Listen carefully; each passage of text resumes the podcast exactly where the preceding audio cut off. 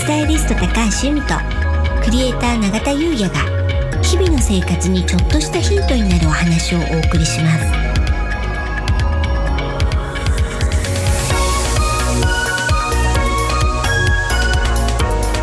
こんにちはクリエイターの永田優也です。こんにちはスタイリストの高橋由美です。楽しくて楽になる。はい、本日のテーマはうん、母の日風水となりますはい。もうすぐね母の日ですね。はい。うん、今年は5月9日の日曜日。僕の誕生日。そうですね。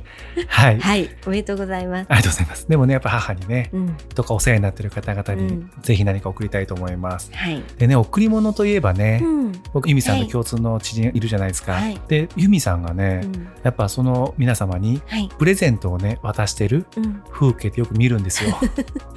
うん。やっぱ由美さんってそのプレゼントを選ぶセンスとかね皆さん喜んでますしね。あそう言っていただくとはい。スタイリスト冥利につきます。と素敵だなと思ってるんですけどありがもとうござい本ます。当ね僕なんか選ぶのがね、うん。得意ではないので本当すごいなと、男性はそうですよね、そうなんですかね。うん。ということではい。由美さんなら母の日、うん。何を贈られますか？ということをちょっと今日はお聞きできればななんて思ってます。はい。まあねまあ毎年のことなんでねあのいつも頭を悩ませながらですけど、まあ、例えばスカーフであったり日傘であったりあとハンカチとかあとはまあ口紅とか結構いろんなものをあの送ってきましたけれどやっぱり今年って、まあ、今ちょっとこんな時期じゃないですかっていうのがまず一つと、あとねあの六白金星、で今年は格を上げることで運気が上がるといううん年。そうですよね。うん。でそういったところを考えるとですね、普段だとちょっと贅沢だなーなんて思うような、なんか美味しいものうん。を送るのって、今年はいいんではないかなんてちょっと思ってるんですいいですね。風水的に。うん。うん、美味しいもの、うん。お菓子とかですかね。そうですね、うん。お菓子であったり、まあ、あとはなんか簡単に食べれるお惣菜とかね。例えばお惣菜じゃないですけどでもありなんて言っますよたらいいんでしょう。ね。うん。うん。うん、なんかちょっといい料理屋さんのとか、はい。まあレトルトであってもいいと思うんですけど。そうですよね。今ねあの飲食の皆様レトルトとかね、うんうん。出されてますしね、はい。あのパウチっていうんですかね、あうんうん。温めるだけとかね、うん。そういったものもいいですよね。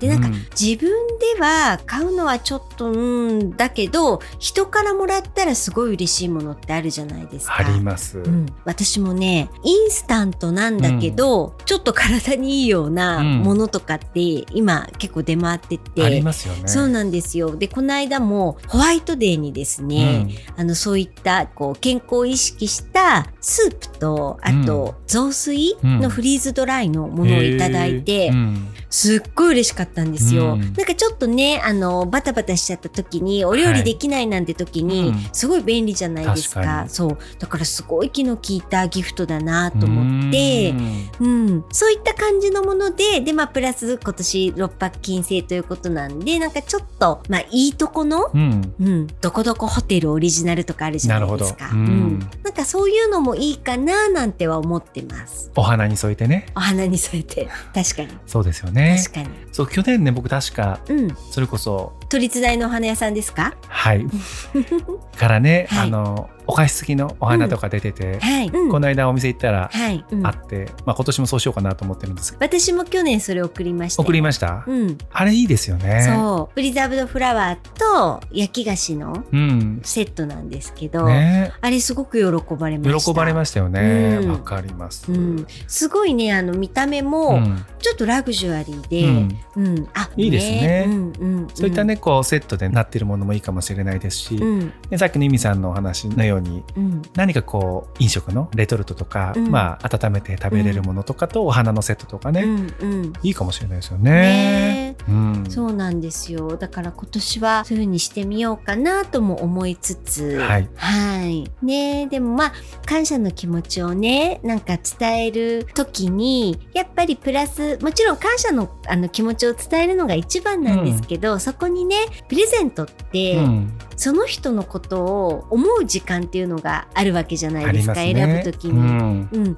それもギフトですよね。ですよね。うん。うんなのでね、お母様への感謝の気持ちを思いながらね、ちょっとそういったプレゼント選びするのも楽しいんじゃないかななんて思います。ありがとうございます。今年は特にね、もしかしたらね、会いに行けないとかね、うんあるかもしれないので、うん。そういったね、うん。プレゼントをはい。選びながら感謝の気持ちをうん伝えてみてはいかがでしょうか。はい。ありがとうございます。ありがとうございます。それでは本日は以上となります。楽しくて楽になるスタイリスト高橋由美とクレーター永田優也がお送りしました。